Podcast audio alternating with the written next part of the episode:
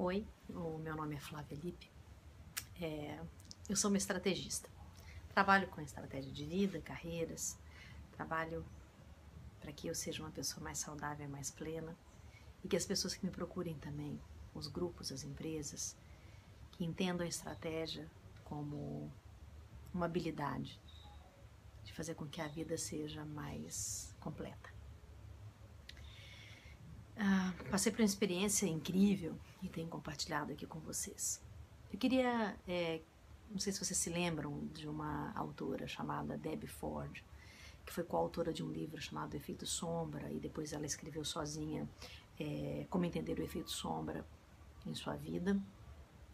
E o que foi que ocorreu com ela, na verdade? Esse livro é antigo, tem mais de 10 anos, acho que uns 8 anos.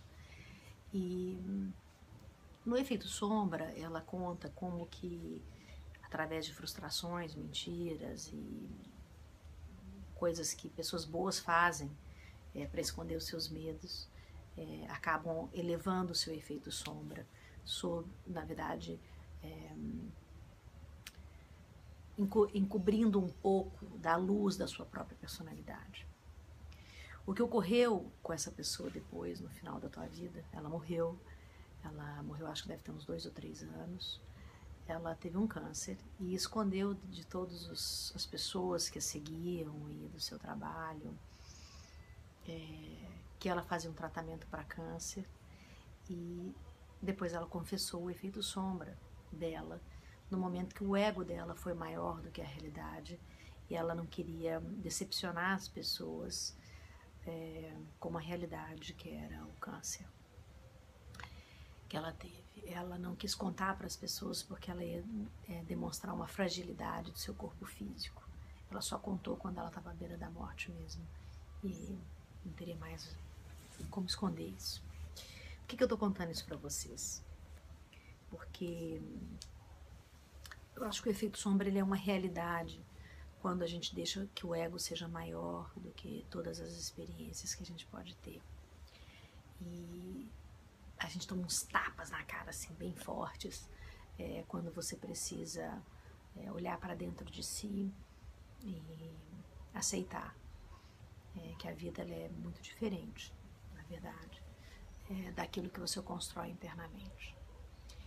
Ela pode ser uma vida sem surpresas, é, para algumas pessoas, o que eu não acredito. Eu acho que é muito mais o efeito sombra do que a realidade ter uma vida sem, sem surpresas ou ela pode ser uma vida extremamente surpreendente também, dependendo de como você olha. O fato é que o efeito sombra, ele é uma realidade quando o seu ego é maior do que você.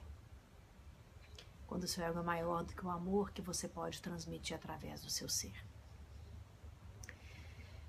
Queria te fazer uma proposta hoje, que é a proposta que eu venho é, fazendo nesses vídeos que estou publicando para vocês. Faça uma lista. De novo. Escreva é, item por item do que você considera ser o seu efeito sombra. Onde o seu ego está maior do que a realidade, do que a possibilidade de executar de uma forma mais saudável, mais amorosa. Onde o seu ego é maior que você. Aonde você acha, de fato, que você pode ser mais humana, ou mais real, ou mais amiga do que o seu ego. Quando o seu ego está respondendo no lugar da realidade, mesmo que o fato exista, como você está reagindo a ele? Com seu ego, com sua vontade de resolver as questões? O ego, ele é importante em muitas ocasiões, mas ele pode ser o grande vilão e o grande efeito sombra é quando você se vê egoísta diante de situações. A gente está vivendo num mundo hoje onde vizinhos, amigos, clientes, colegas de trabalho vivem muito mais para si mesmo. Eles conversam para ter resposta, não para entender o que você está dizendo. Isso tudo chama-se efeito sombra de um ego deturpado, sedento e carente. é importante que a gente olhe para a vida só com o que ela é e que a nossa personalidade seja dócil para que a gente possa, de fato, compreender as mudanças de roteiro da vida. Obrigada por me ouvir. Espero que você consiga enxergar aquilo que você não precisa colocar na sua vida como efeito sombra. Beijo.